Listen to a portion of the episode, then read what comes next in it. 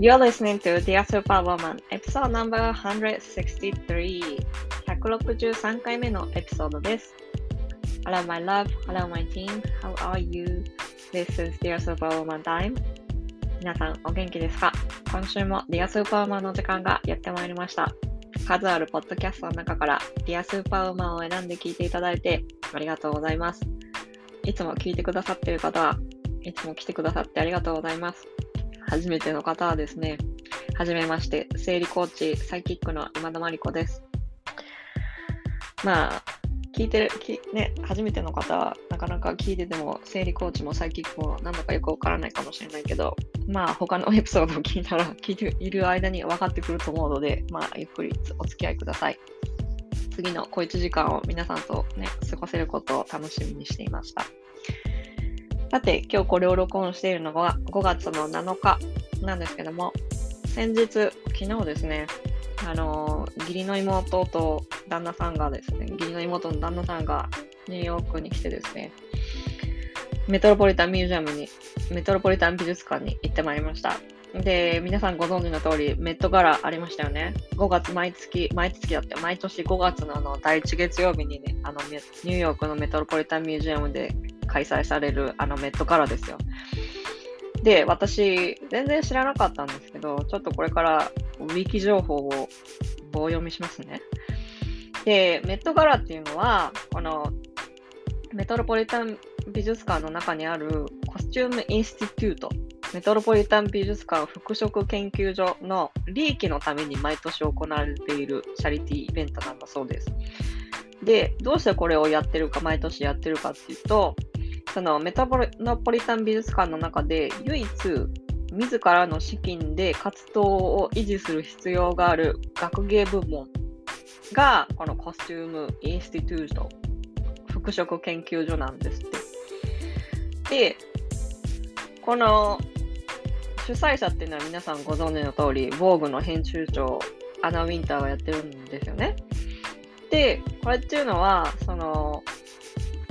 ゲストリストっていうのはイベントの前夜にならないと公開されないそうです。だけど、このゲストがいつもこのすごいわけじゃないですか。で、テーマとしては、この今年のテーマがあって、そのテーマは、あの、カール・ラガーフェルドだったわけですよ。で、誰が選んでるのかって、あの、このメトロポリタン美術館が選んでるのか、それともアナ・ウィンターが選んでるのかっていうのはよく知らないんですけど、この、いつもその展示会のそのテーマに合うように、この呼ばれたゲストがファッションを選択されるわけじゃないですか。で、今年はどういうのだったかよく知らないんですけど、知ってますか？知ってる人がいたら教えてほしいんですけど、ちょっと誰が選んでるのか、誰がこの毎年のテーマを選んで、そのその服を、展示する服をね、あの選んでるのかっていうのを誰か知ってたら教えてください。で、まあ、とにかくですね、この今年の2023年のテーマは、テーマというかその中心となる人ですね。これはあのカール・ラガーフェルドの服だったんですけど、まあ、それで行ったんですけど、それは皆さんそのメットカラーが終わった後だったので、めちゃくちゃ混んでたわけですよ。で、メトロポリタンミュージアムは、そのとその点なんかよく分かっていて、多分新しいその制度を導入したんだと思うんですけど、あの、チケットを買った時に、この、カール・ラガーフェルド展を見たい人っていうのは、その、スキャンするの、コードをスキャンすれば、それで時間が、その自分の順番が来れば、あの、テキストが来るっていうか、あのメールが来るんですよ。で、メールが来て、で、そのメールが来たらそこのその展示場所に行くっていう、そういうなんかこう便利なシステムがあって、これは素晴らしいなと思ったんですけど。まあ、どっちにしろですね、カール・ラガーフェルド無事に見れたんですけど、そりゃまあすごいですよ。やっぱ、なんちゅうのかな、デザイナーとしては天才ですよね、この人ね。こういうなんか、なんかこう、もちろんその彼だけ、彼この作る最終プロダクト、最終最終のその品物として出てくるそのプロダクトっていうのは彼だけの彼だけが彼だけがやってることじゃなくてその縫ったりとか素材を探してきたりとかいろいろそのデザインをした後にその実際に形を形にする指示をするのはそのデザイナー自身だと思うんですけどでもちろんそれでそのその指示に従っていろいろこう調達して実際の服プロ最終プロダクトを作るっていうのは彼だけの威力ではないとは思うんですがそれはまあなんかもう見てるともう気分が上がるんですよ。もう本当に気分が上がって、も子供みたいになって、もうすっごいウキウキしちゃって、もうすごい綺麗なので、すべてが美しくって。で、こういうなんかこう、高級ブランドものをね、なんかこう、身近でなんかこう見るっていうのはね、もう本当に貴重な体験というか、もう心がウキウキしちゃって、まだ興奮してます。すごい美しかったので。その様子は実際ですね、実際のそのどんなものがあるのかっていうのは、最新のあのインスタグラムのリールで載っけてるので、ぜひ見てほしいんですけど。まあカラカール・ラガーフェルドはね、この MeToo が嫌だとか、あのプラスサイズモデルの人たちのことになんかいろいろ言ったりとかして、その性格的にはこう人間、性格的にはなんかこう、問題のある人だと、そういうところでは問題がある人だったと思うけれど、あの、あれですよね。デザイナーとしてはもう素晴らしいと思いました。なんかもうオリジナルっていうか、その世界で一つしかないもの。で、世界で誰のその、まあ、もちろんどっかの、どっかからインスピレーションを得て自分で作ってるんだと思うんですけど、その高級品っていうものを作る人っていうのと、その高級品をこの目の前で見るっていう体験っていうのはなかなかいい体験でした。うん、すごいいろいろ考えさせられたし。ああ、なんかすごい気持ちよく、気持ちが上がりま、気分がもうめちゃくちゃ上がっちゃって楽しかったですね。で、その後にそのね、その義理の妹と一緒に見てきた、そのたまたまその義理の妹と一緒に入ったその近くの部屋があって、で、そこにそのイギリスのそのティーセットを置いてる、あを集めている部屋があったんですよ。まあ、たまたまそこに入っちゃったもんだから、もうすごいそれでウキウキしちゃって、すごいよかいい一日になりましたね。うん、なんかこう波動をあ手っ取り早くこう波動を上げるのって自然に身を置くこともそうなんですけどこうなんかこう美しいものを目の前に目の前っていうかこの近くで見たりとかすることそれはそのねこうやってあの美術館でもそうだろうと思いますけど、ね、お花だったりするだろうし例えばちょっと高級品のものだと身につけてたりとかね、するだけでも気分が上がるじゃないですか。だからもうそういう気分をなんかこう、上げ上げになるもの、こういう、なんかこう、なんか一つ自分の生活の中に取り入れると落ち込んでる気持ちも上がってくるかなって思いますので、皆さん、落ち込んでる時はですね、美術館に行くのおすすめです。どんな美術館でもいいので、ぜひぜひ行ってみてください。というわけで、ちょっと話は飛びますけれども、今週のゲストはですね、ソウルクリア協会の主催者である小池舞子さんです。舞子さんはですね、あの私なんかより全然すごい霊能者でですね、いろんなことを教えてらっしゃる方なので、まあ、エピソードの中でどういうことを実際にやってらっしゃるのかっていうのを聞いてるんですけど、で、生い立ちもいろいろ聞いてるし、どういうところでなんかこう、霊能者っていうかね、サイキックとしてこうご活躍されているのかっていうのをいろいろ根掘り葉掘り聞いてみましたので、ぜひ聞いてみてください。ではまた。See you later.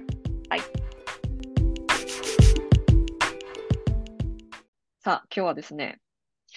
ソウルクリア協会といってヒーリングスクールをあの経営なさっている小池舞子さんをお呼びしました。で、舞子さんはですね、実は今日初対面なんです。で、初対に、初対面にもかかわらずですね、あの、ご快諾いただいて本当にありがとうございます。で、私もですね、緊張してるんですよ。ちょっと胃が痛くなってきたりとかしてきちゃって。私そんなに緊張しないんですよ。緊張しない。んですか？いいんですよ、もちろん。で緊張しないんですけど、なんかね、舞子さん、緊張しちゃうんですよ。なんでなんでですか？わかんないです。すいません。いやいやよろしくお願いします。こちらこそよろしくお願いします。舞子さん、で、舞子さんもいろんなところでブログも書いてらっしゃるし、うん、で、幼少の時から、その、いろんなものが見えてるっていうことで、なんかそういうことも書い、体験もいろいろブログも書いてるし、その、YouTube とかもいろいろあるので、あの、気になる方はぜひ、舞子さんのブログだとか、ウェブサイトとかを見ていただきたいんですけど、でもまあ、それをあえてですね、はい。今日は舞子さんにインタビューしてみたいと思います。で、私が、その、見えるのは本当に最近で2019年くらいだったんですよ。2019へー年、そう。で、あの、救急車に運、救急車っていうか、その救急病院行って、で、うん寝れなくなっちゃったんですね。うん3週間くらい行った後に。で、そこ、そこでずっとなんかこう、本当に全然寝れなかったんですよ。だいたいでもうん起きて、一回なんか午前3時とかに起きたりとかしてたんですけど、うんで、で一回そこで起きちゃったらもう寝れなくなっちゃってずっと瞑想してたんですよね。うんで、うん瞑想してる間に、あ、3週間、1ヶ月、それくらいだと思うんですけど、うんなんか、なんかがこう、ほやーって見えるようになってきて、なんかこう、ホログラフィックみたいな、そういうなんかこううん、オーラみたいなものが見えるようになったんですよね。うんうんうんで、私はもう本当に最近なんです。最近なので、で、うん舞子さんも、あ、舞子さんはもう小さい頃からだったじゃないですか。で、うんそれに気づいた一番最初の記憶ってどんな時だ、どんな時だったんですか？でも小さい時のその経験って、あのー怖いことからがスタートなんですよね。例えば、まあ、一軒家に住んでたんですけど、小さい時実家。あのーお風呂とトイレがめちゃくちゃ怖くてですね。おお風呂に行くと、まうん。あちょっと換気のために、あの小窓を少し親が開けてたんですけど、そこから顔が見えたりとか、うー。めっちゃ怖かったんですよ。トイレに行くと、トイレ開けると、トイレから手が出てるのが見えたりとか、もうめちゃくちゃ怖かったんで、もう本そ当に嫌で、そういう怖いのからスタートですね。すそりゃ怖いですよ。ごく怖い。で、夜になると、金縛りによく会ってて、あのー音が聞こえるんですね。足音とか、いない、誰もいないんですけど、子供は先に寝るじゃないですか。うんうんで、親は下にいて、2階の寝室で寝るんですけど、いろいろ聞こえてきたり、親じゃない声が聞こえてきたり、うん目つぶっててももう顔が出てきて、おかしいおかしいと思って目を開けると誰もいないんだけど、私は目をあもう見るのは絶対嫌だって決めてたので、うんうんその、人間と間違えるのは1回しかないんですけど、み見ちゃったっていう感じは。その小さい時はそこ見ることは拒否しちゃったから、目を開ければ大丈夫なんですけど、目を閉じると出てくる。だからもう寝れないんですよね。っていうのがわーずーっとです。うん。それって気づいたの？じゃあもう、小さい頃っていうと5歳とかそれくらいですそれかぐらいですね、記憶。そうなんで。でもそれが、それが何なのかってちっちゃい時ってわかんないんですよ。それも。うん怖いことだけはわかるんですけど、うんうんうんおお化けかなぐらいしかわからない。みうん周りの人も見えてるわけじゃないし、確認もしようがないし、うんうんっていうか感覚ですね、その当時は。で、うんそれが、その、他の人は見えてないんだっていう、自分だけしか感じてないとか、見た、見たり、見えたりだとか、目つぶってもなんか感じたりとか、聞こえたりとかするっていう、そういうのは自分にしか聞こえないんだって気づいたのはいつですか？母親に言って、金縛りになってるってことは言って、うん。そうすると、まあ、信心深い母ではあったんで、あの、それは、あ、そういうの感じてるんだ、ぐらいは、あの、分かってはくれました。ただ、みんながそれを味わってるわけじゃないっていうのは、そこで私も分かったっていう感じです。ほー。なので、なんか、母が、あの、生阿弥陀仏、な生阿弥陀仏って言えばいいんだよとか、うんうんうん。教えてくれたりとかして、言っても何も聞かないんですけど、3回言えばいいとか言って、3回言っても何もきなんか変わんないみたいな。うんうんうんでうんうん。天井に空って書いて、半紙に書いて、貼ればいいって言われても、貼ったけど何も効果がなくみたいな感じで。いろいろやってはくれました。母うんうんうんうんうんうん。効果なかったですけど。で、それを、それに対処するためというか、それが、うん。これはなんか自分にしか見えてなんか見えたり聞こえなかったり、まあいろいろやったけど、いどこにも行かないってことは、じゃあ私にし、私、自分しか体験してないんだっていうところじゃないですか。うん。でそこからはそうですね。そこからどういうふうにその共存、共存っていうか、こういうもんなんだっていうのをこう受け入れる、受け入れてたんですか？ー当たり前だったので、なんか多分でも、小学生ってすごい遊んだりとか、あの体を動かしたりすると、スコンって寝れる日もあるはあるんで、うんあれなんですけど、中学に上がってからもっとひどくなったんですね。その、へえ。金縛りの毎日っていうのが、引っ越したのもあって、多分引っ越し先が悪かったんですけど、そう。やって気づいたんですか？引っ越した時に気づかれた引っ越してからひどくなったっていうのは、もうん。う毎晩になったし、その音がもっとひどくなったんで、例えば念仏が聞こえてくるとか、Oh my な god. んか、いや、念仏言うんだったら、取ってくれよって思うぐらい、全然取れなくって。うん。でも今思うと、あの、いろんな存在も助けてくれようとしてるっていうのも、その当時、実は感じてたなって今は分かってるんですけど、当時は全部怖いものに入ってるので、助けの方もそうですよ。ね。うん。っていうだってそんな中学、小さい頃からそういう風になって、その引っ越して中学校から引っ越し、中学校に引っ越して、さらにひどくなったっていうところだと、もうどうしようって、もう寝るの怖かったりとかするするんじゃないですか。ね。夜寝れないんで、日中眠いですし、うんうんうんうん。で、イライラ多分してただろうし、人間関係も結構大変だったんで、いや、本当にその時、それこそまあちょっとブログにも書いたんですけど、こう簡単にね、こういうこと言っちゃいけないとは思うんですけど、本当に生きるのが辛かったです。辛いっ寝れないん。で、夜も怖いし、はい日中も辛いんで、うんだ中学は一番暗黒でしたね、なので。辛いですよ。求められなくて、誰にも。うんでね、日中の人間関係の辛さも母親には言えなかったので、まあ、あんたが悪い。まあ、昭和の子育てって、そんなんじゃないですか。今って、なんか辛いことがあったら、あの、保護してもらえる、ね、あの、社会風習ってありますけど、当時って、その、あんたも悪いんじゃないの？っていうのが結構きつくあった時だったので、ね。自分なのかな私が悪いのかな？でもっと自分を責めるみたいなのに入ってたので、うんもう多分そういうのもあってもっとその金縛りがひどくなってたっていうのはあると思いますね。メンタルも弱ってたんで。うん。で、そこから、だって、でもそこからどうし、どうしていこうとしてたっていうか、だってもうその生きるのが辛いですよね。まず寝れないと、大人でも子供でももう辛くなるじゃない、人生辛くなるじゃないか。ね。基本的、基本的っていうかもう誰でもそうだと思うんですけど、うんそこから、その、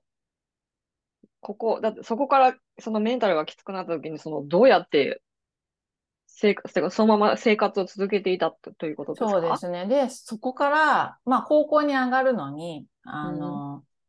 まあ、要するに金縛りになるのは、私にとっても日常茶飯事は茶飯事。嫌なんだけど、茶飯事なんですよ。ただ、日中の人間関係の悩みはどう解決するかってやっぱ考えたら、高校でみんなバラバラになるんで、もういい高校に行くしかないって思ったんですよ。うん。いい人間関係が自分が欲するんだったら、いい高校に行こうと思って、もう、その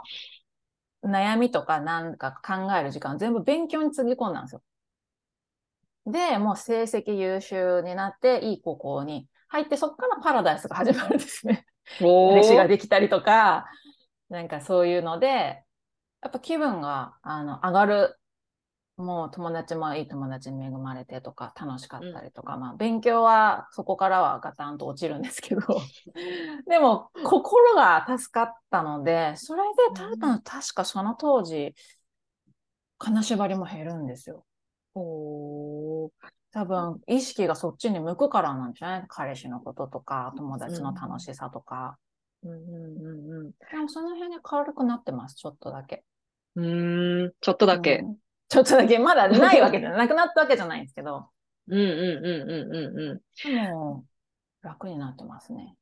おーはい。じゃあ、まあ、らじゃあその楽になったって、その高校、勉強、勉強をたくさんして、そのいい高校に入って、その人間関係、その高校でのその人間関係に恵まれつつも、その金縛りは続き、うんそのトイレに行くと手が出てたりとかっていうのは、まだそのビジョンとしてはある、あったわけです。ああったんですよね。それは薄れてきましたね。だから、子供の頃が一番その映像で日常的にいろんなところ見えるって感覚は子供の時の方が強くて、うんうん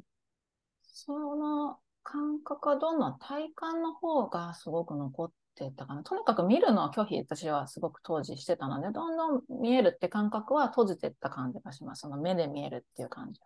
うんうんうんうんうん。で、高校はそんな感じで、まあ、夜も少しは寝れるようになったりとかして、治るかなと思ったんですよ。で、大学に入ったら、大学がこれまた、もう、毎年留年かもっていう辛いところに行ってしまったので、もう、またひどくなるんですよ。で、辞めたい大学みたいな、思ったのと違ったみたいになって、メンタルが下がると体調も悪くなって、うんうんうんうん。っていう感じ。うん大学もまたちょっとひどくなってたのかな。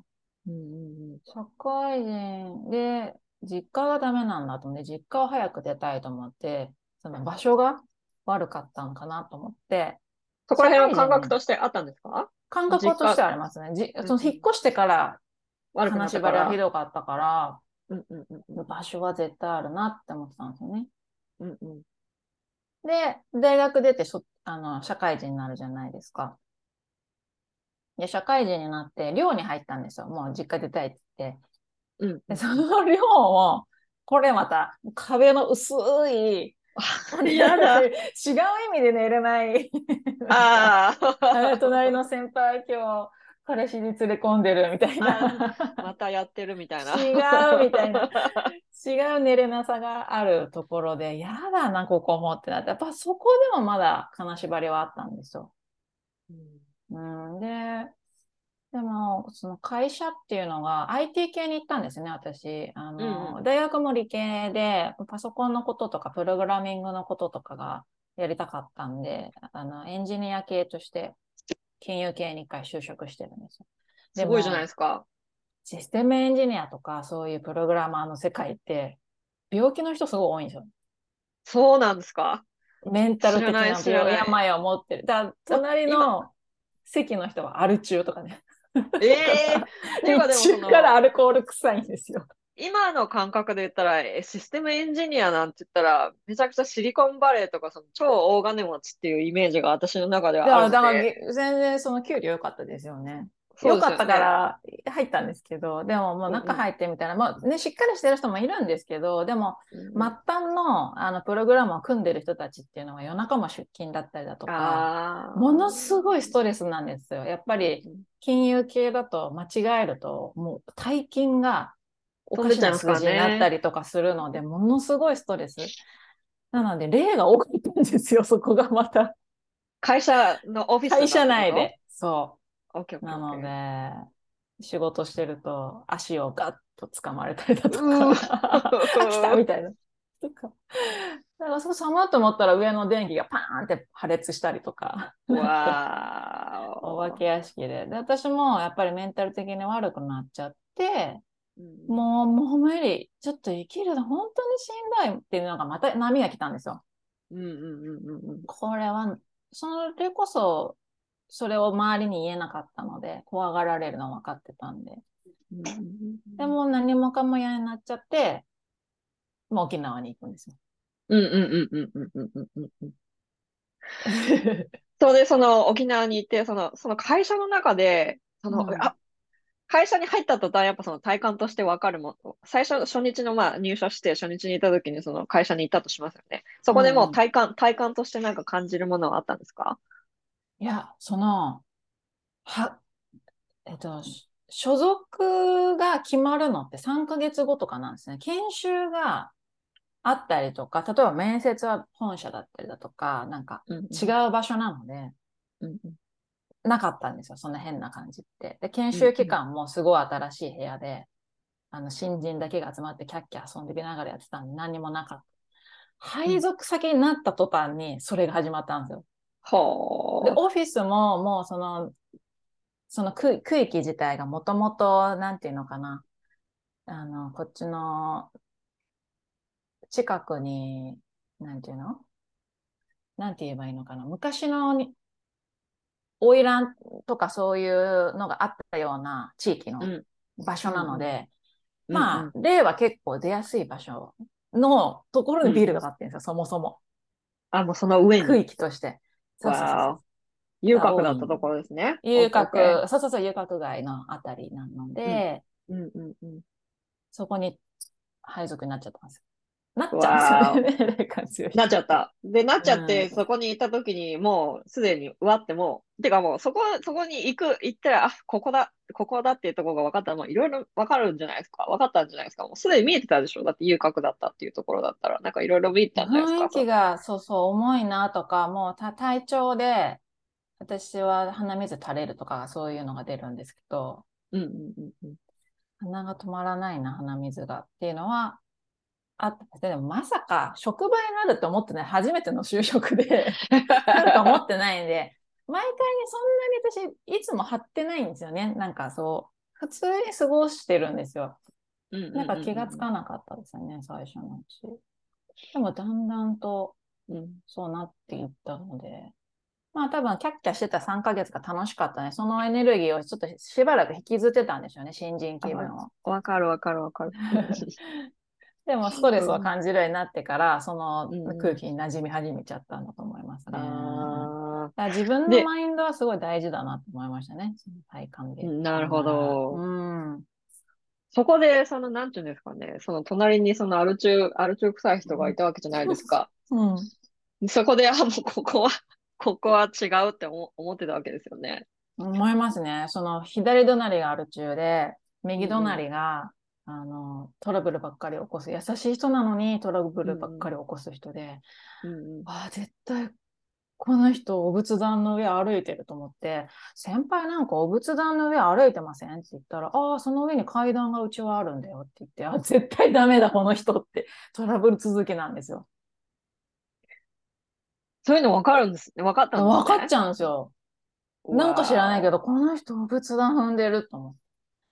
へーっていう人がなんか両隣でもうしんどい、しんどい、アルコール臭いみたいな感じで。すごいですね。うん面白いで、そんな中でで、そんな中で、その金縛りとかやっぱそのいろいろあって、うんそのエネルギー、うん自分の中でのエネルギーがどんどん落ちてくるじゃないですか。で、落ちてきて、ねいや、もうそこ、そこでもう私はもうダメだって、なんかもう生きていたくないって思ったか？もうマックス、ひどい時うんは自律神経失調症で、あのうんうん地面が揺れる。まっすぐ立って歩いてるのに、地面がこう揺れてるように感じるようになっちゃって、まっすぐ歩くって分かんなくなっちゃったんですよ。それぐらい狂っちゃって。うんうんうんうんでも体感的には霊なんですね。霊がもうどんどんこうやってきては自分がぐらって揺れるっていう大会になってきちゃって、それどういう体感なんですか？なんて言えばいいのかな？なんか例えば、たなんかこう、貧血のめまいとか立ちくらみって、なんかさーっと血の気が引く感じじゃないですか。じゃなくって、霊が飛びついてきた時って、あの、なんだろうな。こう、帯状のものが、ブワーンって巻き込んでくるような感じの、グランってするんですよ。わそうそうそうそう、さーみたいな。ちょっとの毛がとかじゃなくて、ー。うん。不安ってくるんですねで。そうそうそうそうそうそう。で、あ、これおかしいよなと思って。で、あ、その当時に、カイロプラクティックになんとなく直感で行こうと思って行ったんです。よ。で、その先生がすごいよくって、今でもうんあの交流あるんですけど、その先生は、あ、この人霊感わかる人だと思って、うんうんあの、霊感ありますよねって聞いたら、うんうんあるよ。あなた大変だね。いろいろつけてくるよね。いつも。ですよね。って言って、やっとそんな話ができる人に出会えたんですよ。で、それで良くなっていくんですね。たあの自律神経失調症に関しては、うんうんうんあの、調節してもらえて良くなっていくって世界で、まあエネルギーの世界って面白いなってで、まあ、こういう精神世界の入り口がそこだったなと思いますね。分かってくれる人がいてとか。おー改善もできるんだ、みたいな。で、希望がちょっとだけ見えてきますね。えー、じゃあその先生がじゃあそのきっかけだ、きっかけというかまあ入り口だったってことです入りね。口、そう話せる人がいるんだっていうので。うん。で、そこで沖縄行くんですか？その後にその沖、その入り口のそれの後に。そう、プライベートもすごい悩みが多くて、なんか、もう結婚とかそんな私の自分の、あの、幸せなんて諦めなきゃいけないなって思うちょっと状況に陥っちゃったんですね。まあ、実ご実家の。ご実家で自分で置くのかしら実家のこともちょっと問題がいろいろ勃発して、ああ、もう私人生、自分の人生を諦めなくっちゃって思ったら、もうものすごいメンタルがガーンと落ちちゃって、だから自律神経が治ろうとな、なんだろうと関係ないんですよね。もうそこのメンタル落ちちゃうのって。うんうんなんかなんかこう真っ暗になっちゃって、ああ、もう生きるの辛いなと思った時に、いやもうこんな辛いんだったら、逆に、あの、飛行機乗るのも怖かったんですよ。乗ったことがなくて、その時に。うんうんなんかお飛行機一人で乗るとか、一人旅で遠くに行くとか怖いけど、もう、でもそれは怖さって死ぬ怖さよりもマシだなと思ったんですね。一人でどっか行って、なんか例えば事件に遭うとか何かに巻き込まれるかもしれないっていう不安とか恐れって、どうってことないやって、その時になんかポンって思ったんですよね。うんじゃあ、行ってみたいところ行っちゃおうと思って、休みをバーンって取って、先輩とかにも何,、何があったの？何があったの？って心配されながら、いや、別に旅行に行くだけですって言いながら、沖縄に一人で行ったんですね。初めて一人旅に。誰も知り合いもいない。っうんうんうんうんて感じで沖縄に飛んじゃったんですね。うーん。で、そこのなんかまあいろんなね、プライベートでもあったし、会社でもそうだったし、二つともなんかこう重なったとこ上で、そのなんかもうダメだって思って、で、でもこんそんなにダメだって思うんだったら、とりあえず行きたいところに行ってからダメだと思うみたいなそう感じで、言って、行ったんですよねそうそうそうもうで何が起それはそのこってもいいやぐらいな。うん。で、その行った時にその洞窟に行かれるんですよね。ああ、あの、セーファーウタキですね。そうです。すいません。うんうんうんなんかよくわかんないんですけど。聖地ですね。そうですね。当時は今みたいに、あの、綺麗になってなくって、まだまだ、あの、こう、探しづらい時期だったんですけど、今はこう観光地としてすごい整備されてるんですけど、うんなんか当時は、あの、みんな通り過ぎ過ぎちゃうぐらい、うっそうとした中にあるところに、セファタキってあるんだと。いや、でもその前に実は不思議なことがあって、そのセーファー滝に行く前日に、実は私、その沖縄に行こうと思った理由、音楽のイベントが野外であって、音楽大好きで、あの、本当に、まあ、クラブとかも行ってすごい遊んでたんですけど、見えない。その音楽のイベントで すごい、ああ、もう海のところでもう好きな音楽聴いて踊ったりまったりしたいなと思って一人で行ったんですよね。うんうんうんで、そうするともう向こうの、あのーたまたまなんですけど、そのパーティーに、うん。あのね、ノロってわかりますかね？あのー沖縄の伝統のその霊能者さんので、あ、あの時、でもノロユタさん？ゆユタさん。ゆたさん。とか、あとノロさんはもう当時で、昔は政府から認定された方がノロさんって言われてるんですけど、政府で認定されるとこあるんですね。あの琉球王国のね。あ、オそう。そうそうそう。で、それ入らなかったのがユタさんなんですけど、うんなんかね、そういうノロさん、ユタさんとか、あと北海道のアイヌ民族のなんか、うんあの力がある人とかが何人かが集まって、儀式やったんですよ。へで、ーなぜかその、なんかそのマンダラ、火でマンダラを作って、うんで、その、その輪になぜか私入ったんですね。あ何にもしないただ酔っ払ってるんですよ、私は。引き寄せられるように酔っ払いながらいたわけですね。あれなんなんか面白そうなのやってるみたいな感じで、うんうんで言って、なんかなんでこんな人たちう歌ったり、踊ったり、瞑想してるんだろうと思って、不思議な場だ、でもすごい神聖と思って、たその楽しそうですね。そう、瞑想の輪に入って。で、後から調べたら、どうやらもう本当にすごい人ばっかり集まってたみたいで、うんうんで、その翌日にセーフアウタゲになんか行くんですよ。で、そのパーティーで私、飲みすぎちゃって意識なくなるんですね。瞑想してたんじゃなく瞑て。想したのに、瞑想後に意識なくすんですよ。もう酔っ払いすぎちゃって。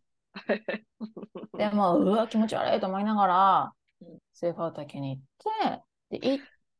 たらもうなんか、うんどうして行こうと思ったんですか、まず。行こう、最初から行こうと思って覚沖縄沖縄に行ったわけじゃないんですよね。じゃあ沖縄にその音楽のイベントでがままず目的で行ったんですけど、行ったんだったら、なんかどっか行こうって思って、調べた観光地みたいなの調べたら、セーファウタキと、あと美ら海水族館、この2つに行ったんですよ。そうそうそうそう。で、その次の日が、もう近くだったんで、あの、うんセーファウタキ行こうと思って。で行ったら、もう入った瞬間に全身鳥肌立つんです。ええ、なんだこれ？と思って。で、そしたらもうなんか周りにもし、もうこれは実際にいない人なんですけど、白い何かを着た人が、あ一緒に歩いてるんですね、いっぱい。え？なんでこの白い服着た人いっぱい歩いてんだろうと思って、うんうん。そしたら、その最初に見えるその広場っていうのがあるんですけど、そこで、あ、私ここ知ってると思って、うんでもう涙がバーって出てくるんですよ。でうんあれ？うんうんもうこれ前世ってやつかな？みたいなのから前世が分かるようになってきたんですよね。こう、そのうん明らかにその今まで小さい頃からずっと見てきたものとは違うものだった違んですか？う感覚でした。うんそれまでは前世って分かったりとか、認識とかもなかったです。全然。うんうんうん。実際にその目で見え、見えてたんですね？そう、だから、え、目で見える。えっとね。てかなんかこう、い映像脳裏の映像。像と、そう、実際見てる映像重なってる感じですね。おー、うんわかるわかる。わかるうわかる。んうん。わかります。ホログラムのやつはそれだと思いますね。一緒そうですよね。そうそうそう。うんこんな感じだと思う。で、うんそこから、あ、これって私来たことあると思うって言って、その脳裏のその、なんかきかすかな記憶みたいなものですよね。でそれ、うん。それが実際になんかこう、イメージとして出てきて、ああ、そうだなっていう。うん。で、なんかあるのはすっごいよくわかります。うん。で、そこから、そこからじゃあ、ここまで来るのにちょっとワープしますけど、そこかはいら、その実際に、その人に伝えたりとか、うん。あの実際にその、なんて言うんだろう、誰かに言ってみて、あ、なんで知ってるの？みたいなてんその経験が増えるんだと思うんですよね。そういうですね。そのうん。で、その、それを実際にその、生かそうっていうか、その、人のために生かそうみたいな、誰かのために生かそうっていうふうに思う、うん。思うきっかけみたいのは、あったんですか？そうですね。そっから帰ってきて、まあ、ちょっと人生観がもうすでに変わってるわけですよね。なんか怖いものないなってか変わっちゃったんで、うんうんうん。で面白い経験もあったり、友達もできたりしたので、その旅行で。うん、そっから、何がかどう変わってったのかな。まあでもヒーリングって興味あるなってやっぱそこでやっぱなるんですよね。前世ってなんだ？みたいな感じで。こっちに帰ってきてから一回こう、うん、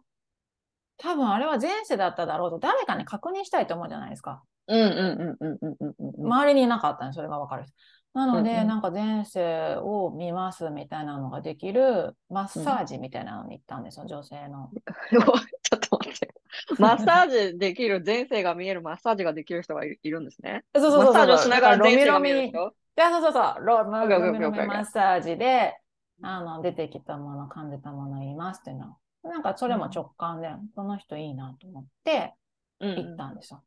うんうんで、そしたら、あの、こういうことがあってって相談したんですね。うんうんだから、あ、それはあなたの前世ですし、後ろにも来てますよ。前世のあなたがいますよって言って、その姿とか言ってくれた。そうそうそうって言って、あ、やっぱそうなんだ。じゃあ合ってんだって、そこちょっと一回確認ができたのと、もう一うん個そこで言われたのが、あなた、ゆくゆく人の相談に乗るから、カウンセリングとか何かそういうこと勉強しなさいって言われたんですほーそこうんうんうんよ。それはすごいきっかけでしたね。で、それで、へえ、カウンセリング？おー、みたいな。そういう心理学、大学の時に1個だけ、理系なんで、その心理系ってあんまないんですけど、1個だけ心理学取れて取ってたんですよね。うんなので、あ、確かに興味あると思って本読んだりとか、なんか、で、そこからヒーリングのこと勉強しに行ったりだとか、資格取ったりだとか、海外のものを受けに行ったりとか、うん。いろいろ吸収でいろんな人に出会うようになってきたりみたいな感じでこの世界にどっぷり入ってくるって感じですかね。その、なんて言うんだろう、そのヒーリングを、そのヒーリングにもいろいろあるじゃないですか。うん、で、自分がハマったヒーリングって、なんかこういろいろやってきて、多分、あ、これは自分のだなとか、これは自分のじゃないなとかってわかると思うんですけど、あどうですか？これ一つってのはないですね。なんでかっていうと、自分がその小さい時に感じてたものとか、大人になって感じてたものとかをうん説明できるものっていうのは正直なかったんですよ。うん、わかる。すごいわか。なんでかって日本人特有の感覚っていうのもあるのかなって思うんですけど、一番なんかその説明が近いかなって思ったのは、おとあるお坊さんにいろいろ教えてもらったものが近かった。うんうだからヒーリングって結構海外から日本って入ってくるものが多いので、うんなんかその中では思考を変えるヒーリング、今でも私教える中に入っているのはすごくあの使ってますね。ただなんか霊的に感じてる部分に関しては、うんうん。自分がもう自分で感じてるものの中で作って、今はオリジナルで皆さんにもお伝えしてうんやってるっていうのもあるので、まあなんかいろいろ融合しつつ結局自分は自分でもう上に聞きながらやり方をなんか作ってったね。それが一番自分には効果がある。自分が感じてるから一番うんうんうんうんっていう感じで、なんか複合的な感じですね。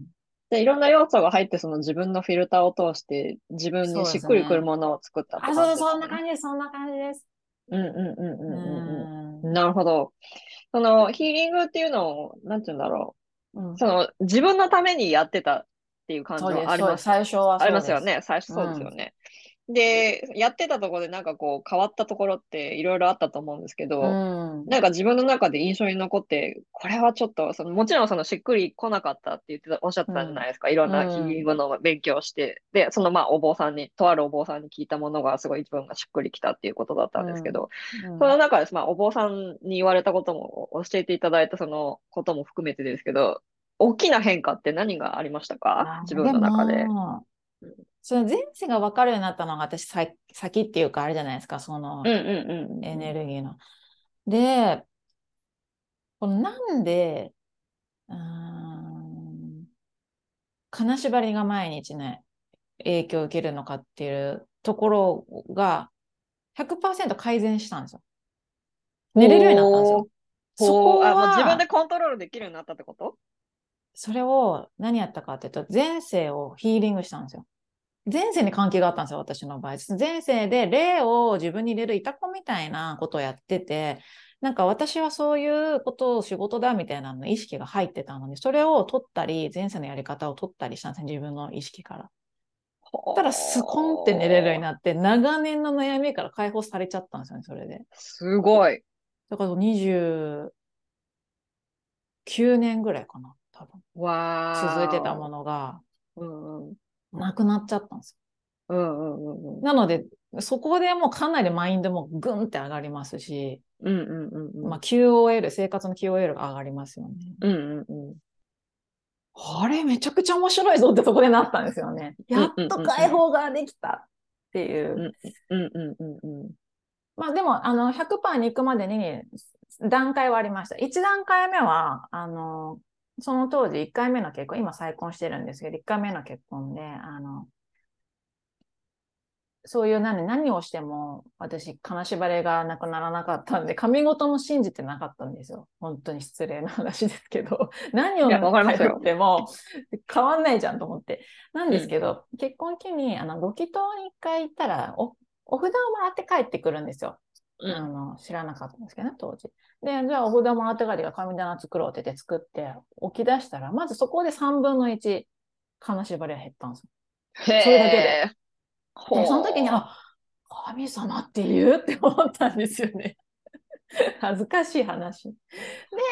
減ったぞと。こりゃいるぞ。この世界は面白いぞってなってきたんですよ。うんうんうんうんうん。で、そのヒーリングをセルフでやったり、前世変えたり、その思い込みみたいなのを取るようになって、3分の2変わったんですよ。ほう。で、残りの3分の1が何をしても変わらなくって、まあ、ここは生き量っていうのが関係があるとかで、生き量について教えてくれるところは全然なくって、で、あの、そう。でもそれを見れる人っていうのは結構こう、いたんですよ。まあでも少なかったかな、それを言い当てれた人って。で、そこも、でも対処自分でなんとかできるようになって、で、にこの人だっていうのも誰か分かって、で、そことの縁を切ったら、それがなくなったんですね。すごくないですか？で、そのなんかその生き量とかってわかんないじゃないですか。私もわかんないですけど、でもなんかこう嫌なことがこう連続して起こってたりとかすると、なんか起こりますよくあるじゃない起こりますありますよね。あります。で、その知らないところでこう人を傷つけたりとかでそこから飛んできたりとかってあるじゃないですか。でもある私はそういうのなんかその生き量が見えたりとかはないんですよ。だからわかんないんですよ。でも感覚として、あ、ちょちょっとダメだなっていう時はありますけど、うん。そこはその感覚ぐらいしかわかんないですね。うんだからその完全に見えて、あ、ここに今いるからこれはちょっと外さなきゃいけないとかそういうのとかも全然わかんないんですけど、うんそ、の、それを実際になんかこういろいろ自分でわ、そのヒーリングとかね、いろいろやって、で、それが分かった上で、その、いろいろ自分にもこうやってるじゃないですか。自分にそのヒーリングをやってるじゃないですか。私はそれがすごいと思うんですよ。私は自分に、そう、自分にはできないんですよ。自分ではできないんです。人のことはすっごいよくわかんない。自分には全然見えないんですよね。あ、多いですよ、でもそういう人。そう、全然、もう、こう皆さんそう言いますね。こうからっきしわかんないんですよ。逆に自分のことはわかるけど、人のことは全然わからないっていう人もいる。いろんな人がいるのはわかるんですけど、そうですね。そうそれが私は舞子さんがすごいなって思ったところですね。で、自分で何をや、自分で何を自分にやったらヒーリングできるかっていうのが分かってるってところはすごいと思います。いや、もうだからそんな、そんなすぐトントンって言ってないですよ。もうなんだろう、もちろんもちろんなんだろうって言って、で、特うん。に最後の生き量に関しては、やっぱりその、知り合いとかだと気がつきにくいんですよ。盲目になっちゃうから、この人は別に大丈夫って勝手に思ってるから、スルーしちゃうんですよね、感覚が。OK 出しちゃってて。で、うんわかんなかったんですけど、でもその最後気がつけたのは、あの、高野山ってわかりますかね？名古屋、うんうん。あ、名古屋じゃなくて、その高野山のその空海さんって弘法大師さんっていううんうえあの方が修行、まだね、修行してると言われるところに行った時に、ん。うん。初めて気づいたんですよ。そこのほう弘法大師さんのところに、もうすべての、あのね、人々のため、もうその時は活動始めてたんで、人々のために、あの、なんだったっけな、活動する、その貢献するのに、あの、まあその、なんていうの、決意表明みたいなのを新年行ったんですね。うん。で、ちょろっと、なんかこの、生き量ついてることになって変な現象起こってたんで、これ、この現象は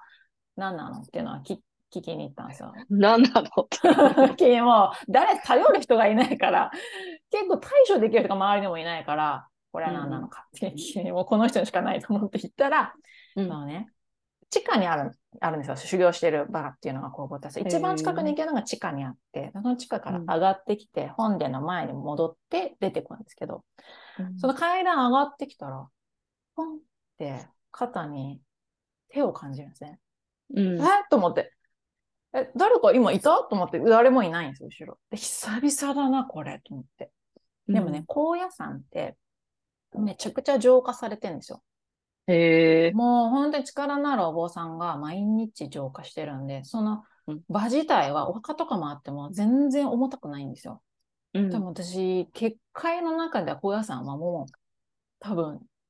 相当なレベル高いんですね。行ってきた中では。へえ。なのでめちゃくちゃ静かなんですよ。で、その邪気というところで言うと。でも私が感じるってなんだこれと思って。うんないかな、ないかなと思って手をこうそのリーディングで、まあ霊視っていうかリーディングで辿ってったら友達の顔が出てきちゃって、へえ。これ教えてくれたんだと思って、で、対処するってことが分かってきて、で、問題解決できて、あ、生き量の対処ってこれで OK だ、いけるんだっていうので、分かった。だからその、そのきっかけは弘法大師さんなんですなんか結構私は仏教系からいろいろ得てるヒントっていうのがあります。ほう、うんすごいですね。すごいです。もうすごいしか言葉が出てこないです。いやいやいやいや、面白い経験でしたけど。そこで、その、まあ話はまたちょっと飛んでしまうんですが、うん。舞子さんは小さい頃から見えてて、で、実際にその人に、人にこう教えていこうっていう思うまでにいろいろな段階がありましたよね。ヒーリングをやうん、自分でヒーリングをやったり、自分で、うん。自分にヒーリングをしていったところで、でその自分にヒーリングをしていたところで、その自分のやり方が分かってきてっていうところだったと思うんですけど、うん。で、いかんせん多分、舞子さんのところにも、私のところにもいらっしゃるんですけど、うん。うん。その、そういう感覚を持ちながら、誰にも相談できないから、うんあの、何をしていいかわからないし、どうやってやっていいかもわからないっていう方がいらっしゃるんですよね。で、私は教えられないんですよ。わかんないんです。うんで、そういうなんかこう、系統とかがわからないのが、もう本当にわかんないんですけど、うん。舞子さんで、なんかこう、そういう方に何かお伝えしたいことありますか？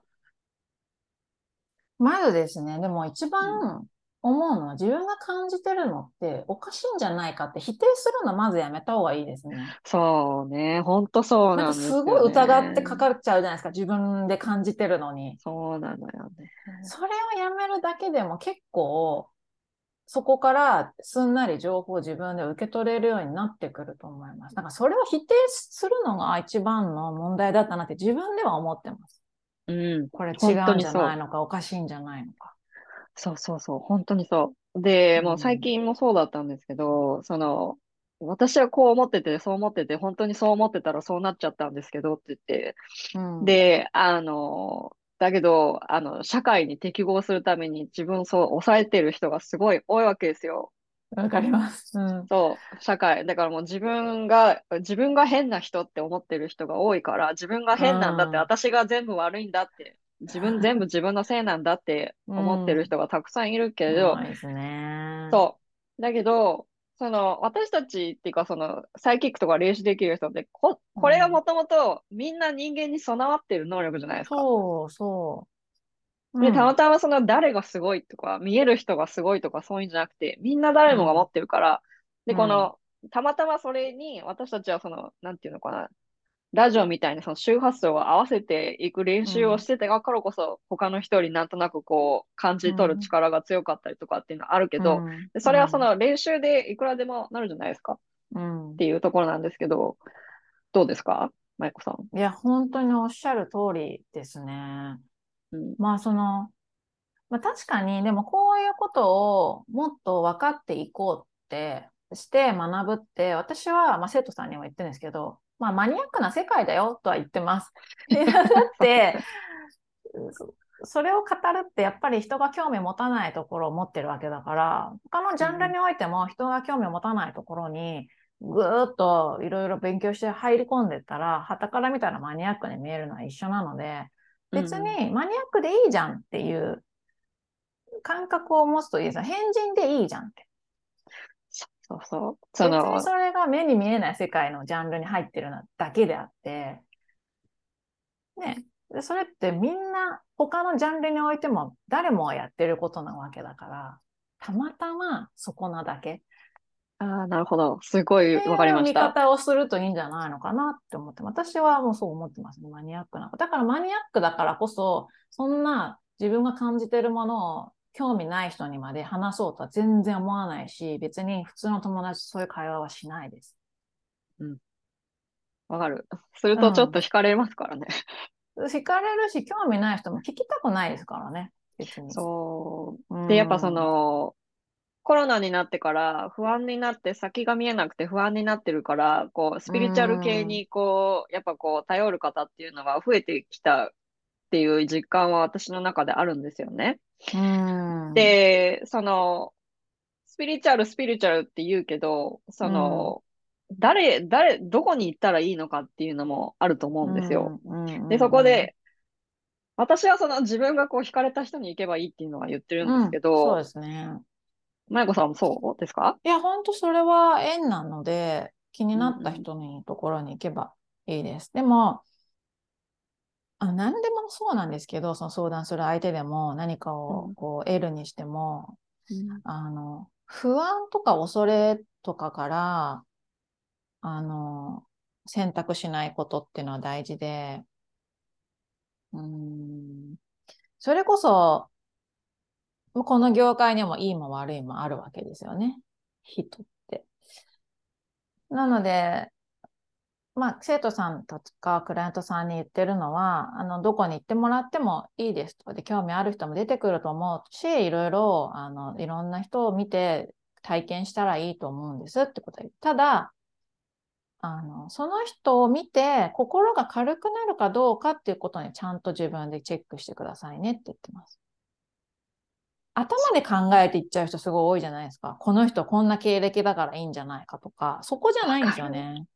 わかる。すっごいわだかる。もう、わか、その頭で考えちゃう癖があってわかんない人は写真見て会いたいと思ったかどうか、喋りたいって思ったかどうか、それだけ？がポイントかなと思いますね。ほんとそう、ほんうん。とそう。うん出ますもんね、写真特に。やばい。やばい。やばい。わかりました。うんそう。で、その、本当にそうで、もちろん人間対人間なので、神様対神様じゃないから、相性はあるんですよ、やっぱ。うん相性はあって、そう自分が惹かれていた人でも、やっぱ相性合わない人とかもやっぱいるんですよ。うんで、私も一回、その、あ、この人ちょっといいなと思って行ったら、もう、すんごい説教されて終わっただけみたいな感じだったんですね。本当に。本当に。もう、あの人とあかもうりますよね。ありますよね。みんななんか優しい人ばっかりだと思って、思ってる人多いですけど、そんな人ばっかりじゃないですもんね。そう。あの、えーもちろん、そこに、そこに愛はあるんだけど、とね。すごい、こう、タイプがいろいろありますからね。、男女のすごい高いところから、こう、説教を食らったんですよね。だから、まあ、そういう。それを終わった後に、まあ、セッションが終わった後に自分がどう感じるかっていうのも大切だし、その惹かれた時に、そのね、うんまあ、愛子さんがおっしゃったみたいに、あの、自分の気持ちが軽くなるかっていうところは、本当はすごい大きなポイントだと思います。うで、んその、やっぱりその、見え、私見えないから全然ダメって思ってる人たちにもちょっとメッセージを送りたいんですけど、これはもう本当にさっきも言ったみたいに、スキルです。あの、ギフトとかじゃなくてそうです、ね。本当そう、本当そう。練習本当に練習、練習なんですよね、これは。うん。間違いないです。そう。でも、で多分あの、うんどうんうん。あ、その練習っていうのがね、その私いつも言うのは、自転車乗るのと一緒ですよって。自転車乗るの大変じゃん、みんな最初って。でもそれは乗ろうと思ったかどうかだけっていう。乗れるようになったらずっとできるから。って思ってますね。本当そう。で、うん一回、一回乗る、一旦乗るとこう、分かってきますよね。分かっています。うん。で、ある程度のところはこう、本当に場数というか、何回もそういろんな人と会っていろんな人にこううリーディングをするっていうところだと思うんですけど、でそうで自分がそういうの、なんかこう、そういうなんかこう、もやもやしてるその気持ちとかそういうのがあって、その見えるんだけど何をしたらいいかわからないっていう人は、うん。私のところに来ないで、舞子さんのところに行ってくださいね。あの、舞子さんはもういろいろ、いろいろ教えてますから、あの、いろいろいろんなことを多分たくさん教えてくださってる方だと思うので、ぜひ皆さん、うん。あの、なんかこう、自分がど本当にどうしたらいいかわからないとか、その自分が持ってるなん。かの能力を磨きたいっていう人は、ぜひ舞子さんのところに行ってみてくださいっていうところですが、ぜひぜひどうでしょうか？しております。そうですね。あの、2種類あって、うん自分のその人生変えていきたい人向けのセルフヒーリングっていう、引き寄せとセルフヒーリング学べる方と、うんさっき言ったその自分が感じてる世界は何なのかっていう、もうがっつり私が さっき言ったようなことを全部解明してきたのは、まあ、全部教えてるクラスはヒーラー養成講座っていうの2種類あって、自分を変える、そのいい人生に変えていきたい人向け、セルフで変えていきたい人向け、もう人にもできるようになりたい、もしくはもっと深い世界を知りたいって人向けの2種類あるので、うん。まあ必要だと思うものがあれば、ぜひああ、お越しください。そりゃあると思いますよ、皆さん。もう本当にね、ちょっと舞子さんと話してると緊張しちゃって胃が痛いんですよ。えー、本当ですか？もう解けていいんじゃないですその緊張は。なんだもう、もう大丈夫、本当に大丈夫なんだけど、なんかね、ご飯食べたばっかりだからかもしれないけど、お腹が痛い。い本当ですか？や、でもね、うん舞子さんこうやって話してて、すごいエネルギー強いんですよ。めちゃくちゃ強いっす。どうですか？めちゃくちゃ強いっす。あの、ライテ、ライティングのせいかなと思ったけど。ライティング、そうバンバン今耐えてますからね。いろいろ飛ばすために。でも、これ声だけなんですよね、ポッドキャストって。そうです。あの、もし、もしご所望でしたら YouTube にも流しますけど。すごいでですね。エネルギー強いです。めちゃくちゃ強いです。うん。だから、まあ、教えてらっしゃる方って本当にこうなんだなと思います。ぜひですね、舞子さん気になる方は、舞子さんの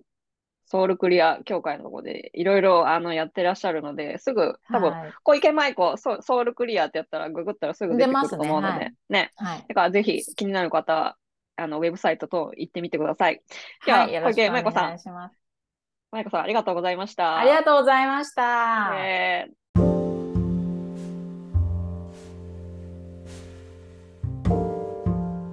最後まで聞いていただいてありがとうございました。舞子さんもね、最後におっしゃっていた、この自分が見えているものを否定しないっていう考え方は非常に大切だなと思うんですよね。やっぱりこの神様だとか前世だとか、ね、スピリット、精霊とか、あとはご先祖様とか守護霊とか、いろいろあるね、そういうスピリチュアルな存在っていうのはいろいろあると思うんですけど、やっぱこういうのを感じる能力っていうのは、現代社会において必要ないじゃないですか。その、この毎日の生活の方でね、なんかこう、いろいろ所属してるとこはあるにしろ、こう、クリエイティブな仕事があったりだとか、あるとは思うんですが、まあ、会社に行って言われたことをやって、もしくはやらなきゃいけないことを、契約上のことをやって、パソコンの前でこう、いろいろこう作業するっていう、そういう能力っていうか、そういうスキル、自分のそのスキルを使ってやる能力の方が、今の社会では使うこと、そういう能力を使うことの方が多いと思うんですけど、やっぱその、こう何かをこう私たちのこの生活をこう全全世界をこう超越した存在っていうのを敬う気持ちっていうその儀式があったりだとか、まあ、いろいろあるとは思うんですけどそういう敬うことっていうのはなかなかこう毎日の生活で使わないじゃないですか。で、最近のクライアント、これあの、この、これからお話しするお話はそのクライアントさんからご了承を得て皆さんに共有するんですけど、このセッションの間でこのクライアントさんの方と話してるときに、そのお城が見えたんですね。で、お城が見えて、そのお城がで、その階段を上がったところの右側に、あの、部屋があって、で、その部屋に、あの、肖像画があって、その王女様がいるって言って、それが私ですみたいなことを言ってたんですよ。で、私もこうやってセッションしてて、そこまでなんかこう、くっきり見えてるときに、なんかこの、私なんかこれ自分の想像のなんか作り話してんのかなって思う時もあるわけですよ。はっきり言って。で、だけど見えてるものっていうのはお伝えする、なんかこう口に、口で勝手に出ちゃうのでお伝えするんですけど、やっぱりこの、で、で実際にそのクライアントさんは、このクライアントの方は、近所のお城に行って、で、階段の右側、その階段登って右側のところに、ちゃんとそのお王女様のあの肖像画があったっていうのを確認してくださったんですね。で、本当にあったんですよ。本当にあるんですよ。で、でこういうエピソードをあのセッションした方から実際に聞く、何回も聞くんですね。どっかでも多分共有したここで共有したと思うんですけど、柿の木の話とかもいろいろあったと思うんですけど、そういうことが実際に何回もあると、やっぱその自分が見えてることっていういうものを否定しづらくなってくるし、その何かこの意識がつながってるっていうことですね。そのことと、その、何か超越した存在っていうものを感じざるを得ないんですよね。こう、私としては。で、それを、もちろん科学的にいくらでも否定できると思うんですけど、結構ね、魂のこのスピリチュアルな話とかって、あの、すごい追求していくと、科学的に説明できたりとかするんですよ。本当に。でだからなんか、そのスピリチュアルな話嫌いですとかっていう人もいらっしゃると思うし、そういうのはもう全然興味ないっておっしゃる方もいらっしゃると思うんですけど、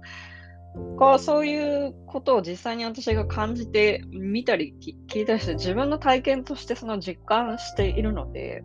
で、もしそういう、なんかこう、そういうなんかこう見えてるものとかあったりとかして、私自分が作り話してんじゃないかなって思ったりする人いらっしゃるかもしれないけど、いやいやいや、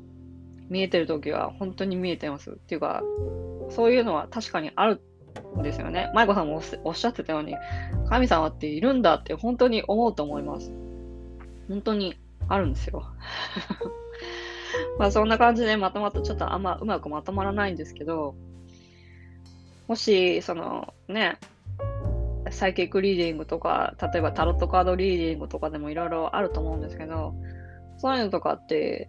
あの道具として、てかスキルの一つとして全然持っててもいいと思うんですよね。もしそういうのにご興味があればですよ。興味がないんだったら全然無理してやんなくていいんですけど、自然にね、なんかそうやって体の方向に向かっていくものはですね、本当や、皆さんやってみてください。これ聞いていらっしゃる方の中で、私はそのサイキックリーディングをどういうふうにその霊能力を上げるかとかっていうのを実際ちょっと知らないんですよ。なんかこう自然の中にいたりとか自然と遊んだりとかアートを作ったりするってことはもともとすごいクリエイティブでそのクリエイティブでありスピリチュアルなことではあるのであのそういうことはやっていく必要がもちろんあるんですがあのもうちょっとこう、なんていうんだろう、シスシステム化っていうか、体系だって、なんていうんだろう、システマティックにってなんて言うんですかね。系統を立てて、こう、簡潔に説明できる方っていうのは多分舞子さんすごい説明できるんだと思うので、そういうクラスもやってらっしゃるので、ぜひご興味がある方は舞子さんのあのウェブサイトを見てみてください。それではまた。See you next week. Bye.